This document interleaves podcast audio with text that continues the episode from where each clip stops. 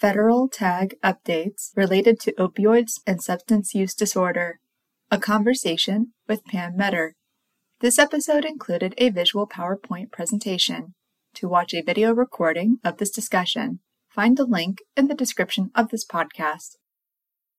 Good afternoon and welcome to our series of webinars focused on bringing you information about COVID 19 related topics. The information in these weekly webinars is geared toward long term care and skilled nursing facilities, but we encourage everyone who's interested to attend. Today, we'll be discussing federal tag updates related to opioids and substance use disorder. My name is Kathy Caudill. I'm a communications specialist with Quality Insights. And now I'd like to introduce our guest today, Pam Meador. Pam is the Director of Regulatory Services with the West Virginia Healthcare Association. So, Pam, welcome back. It's good to have you again. And uh, if you're ready, you can go ahead and take it away. Fantastic. Thank you, Kathy, and thank you, Quality Insights, for allowing me to come and talk to your audience again.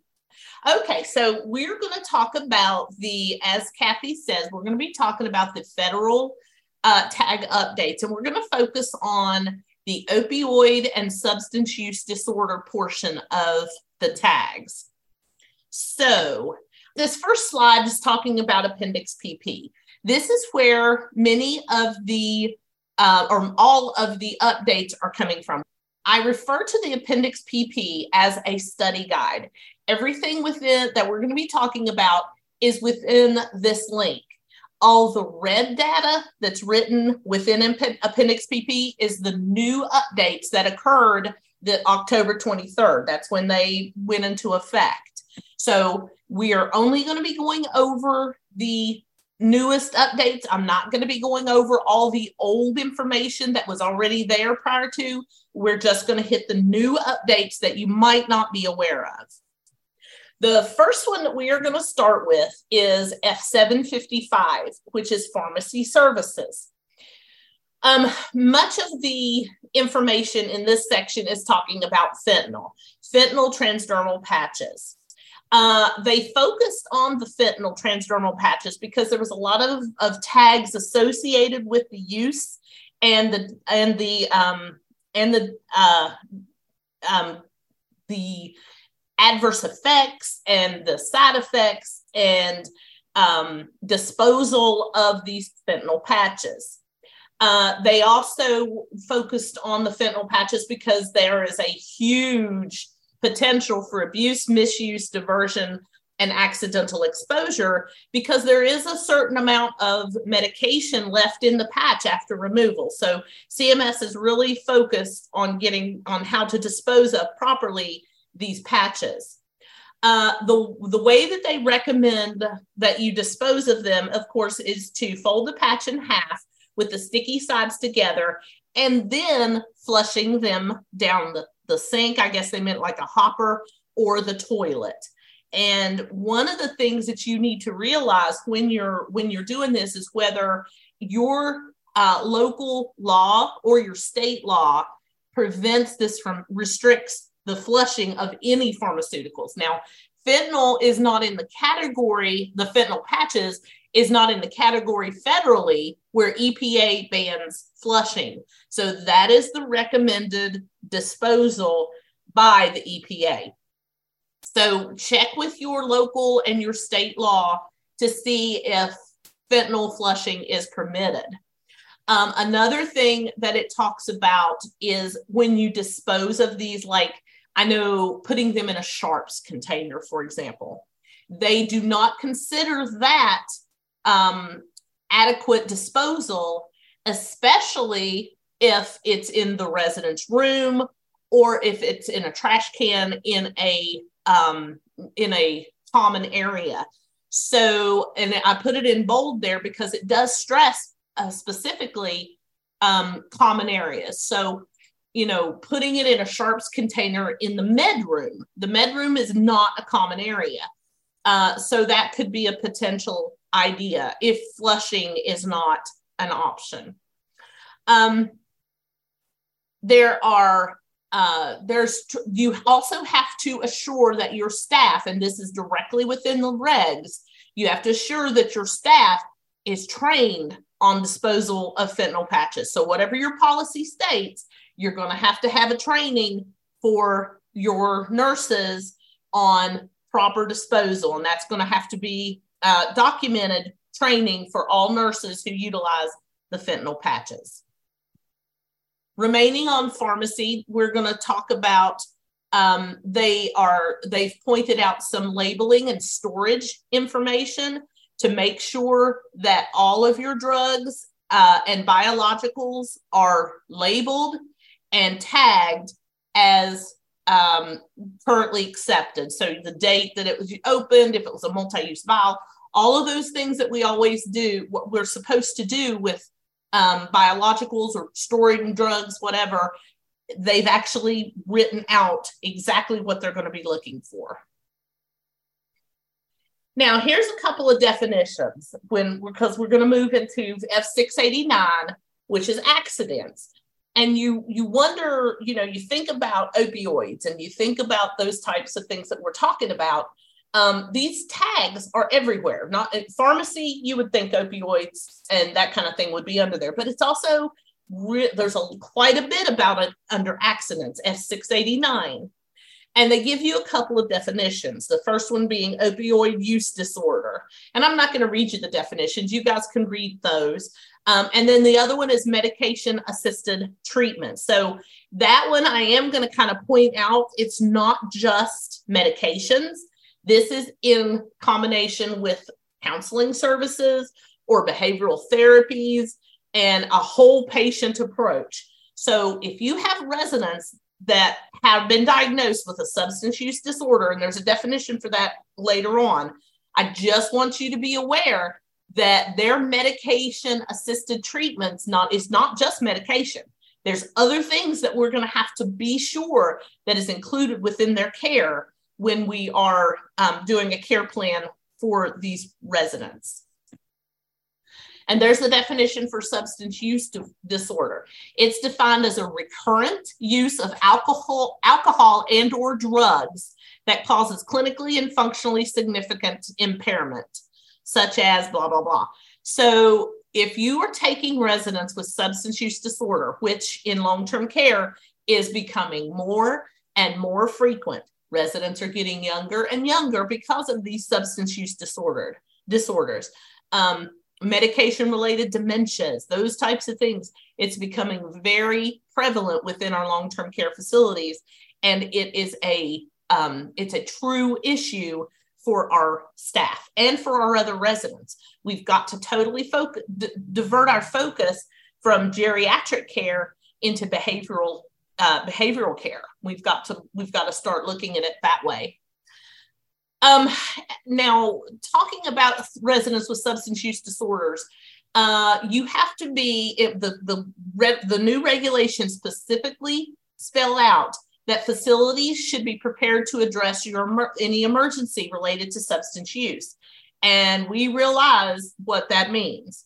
Um, Narcan, the availability of Narcan, the the the um, capabilities of our staff to administer Narcan, uh, CPR, making sure staff are up to date on their CPR as appropriate, uh, making sure that our EMS services are aware that we may have residents that are overdosing or have issues with substance use disorder. And, and, and I have found that these your emergency medical services they're a, they're a wonderful um, resource to come in and do the training for you, train them on the Narcan use and how to how to um, how to administer and how to monitor for opioid uh, opioid issues or for overdose issues. And this and they've put this not once but twice within the new federal regs. The United States Surgeon General has recommended that not naloxone or Narcan be kept on hand when there's a risk for opioid overdose. So be sure that you guys, if you have folks on opioids, doesn't have to be a substance use disorder. It could be, I remember when back in the old days, uh, we would have the um, the medication administration, self medication administration with morphine, and we would have a Narcan taped right on the top. Couldn't do that now. It's a little glass vial of Narcan. We would tape it right on the top. But um, now it's now we would have to have the capabilities, but uh, you have to have training associated on how to use it. It has to be safe from other residents, so forth and so on. And then there's a link there for some resources on how you can develop your substance use disorder um, policies and procedures. Continued under accidents. Uh, one of the areas is resident to resident altercations. And again, talking about um, opioids and substance use disorders, we know sometimes agitation, combativeness, aggressiveness, whatever, anxiousness, all of that goes along with substance use disorders. So we have to evaluate staff's competency um, related to behavioral health care and with dementia care. So we have to make sure that our staff is trained, competent, and can supervise and can approach those who may be agitated, combative, aggressive, whatever, whatever. So, this is our job to make sure that our staff is competent on any kind of resident to resident altercation. And, and it's under resident to resident altercation but it's it's it's also referring to any type of altercation that your resident may have. And this portion is pointing to sub, those with substance use disorders. Resident safety for the, the safety for residents with substance use disorder. You know those with substance use disorder um, might want to go out of the facility without letting anybody know in order to obtain their drug of choice, whether it's alcohol, whether it's drugs, or whatever. So they have addressed this specifically within the regs. They have it, it's not really, I didn't really put it here, but there is a section in there that talks about elopement, what's elopement, what's not elopement, what is leaving against medical advice, and the documentation that has to go along with it. Um, so you need to go into the P- Appendix PP and read what is uh, what is considered um, leaving against medical advice again uh, versus elopement. And you have to do a little bit of explaining, a little bit of teaching, and a little bit of documentation to show that even though this person is alert and oriented, they have a substance use disorder, but they left without anybody knowing it. Um, there's there's some there's some different examples and things that you should be aware of within Appendix PP. Uh, you also, as a facility, you have to um, assess whether or not there is a risk for the resident to be doing this. And you also have a, responsibility to ensure the safety of all residents because, you know, personally, we had a situation at a, the facility I used to work at. We had a younger fellow that was substance use disorder, and this has been years and years before substance use disorder was a thing. Um, he wouldn't go out and get the drugs, the illegal drugs. He would have friends come and visit him, and he would then, they would bring the drugs into the facility. And those are things that we have to be aware of, and we have to make sure that we're assessing and care planning those risks. Uh, for the care plan interventions, they specifically give you some things that you have to have within your care plan. Uh, we have to give the resident appropriate diversions, which I guess activities or whatever the diversions might be to keep them from wanting to do these types of, of activities. Uh, we want to make sure that the resident knows they're to seek us out and talk to us if they have issues rather than leaving to seek out substances. And we have to document these conversations. Uh, we have to advise the residents of the risk of leaving the facility and, and that they're uh, um, in order to, and also the risks of doing an AMA or against medical advice discharge and then we also have to provide them with referrals and discharge plans as soon as possible. And these aren't things, these aren't suggestions that I'm just putting out there. These are things that are literally within Appendix PP that they have live listed. All right, let's move on to 690 F697, which you would think opioid management would be our main focus. and that is under pain management. Um, and a lot of this right here on this page is pretty much standard. We might use opioids to um, treat appropriately treat acute and chronic pain. Um, they want, but within the, the regs, they talk about how uh, prescribing these opioids um, might be something as a secondary thought and to consider using alternative pain management approach approaches which you know our physicians our physicians are um, alternative approaches is not their forte. Their forte is medications. It's our job as clinical persons within long-term care to determine what alternative pain management approaches utilize or we should utilize whether it be you know a whirlpool or whether it be guided imagery or whatever we decide we're going to actually do not just write down and say we're doing but actually doing it uh, that's that's that's our responsibility. Um, it talks about the lowest possible effective dose of opioids should be prescribed for the shortest amount of time possible. We we that you know that's something that we we don't prescribe as long-term care facilities. Our physicians and our nurse practitioners all those people do but it is our responsibility as clinical leaders to monitor to make sure that there is a, a you know a, a short time frame that we have a dc date. It's our job as pharmacies uh, our pharmacist consultant should be monitoring these things um, we should be monitoring for effectiveness. We should be monitoring for adverse events or side effects. Those are, are our responsibilities. The last bullet point talks about long acting opioids may provide more consistent pain relief with less breakthrough pain. However, um, for a resident with dementia, the immediate release forms are generally preferred over the long acting forms. So they've actually put that within the regs. Okay, use of opioid for pain management is talking now this this one is talking a, more about the respiratory depression and the use of, of Narcan and things like that. Um, and it also talks about combining opioids and benzodiazepines um, should be avoided. If it's clinically indicated, there are things that we need to watch for. Uh, if they're 65 and older, they, that includes falls and hip fractures, cognitive impairment and confusion, daytime fatigue, and delirium. So, my suggestion for this is to make sure anybody that's on an opioid, you go through and you check, or you have your pharmacist consultant check to see if there are benzodiazepines as well as opioids. And if there are, then we need to a find out if that's if that's the only clinical um, uh, interventions that can be utilized.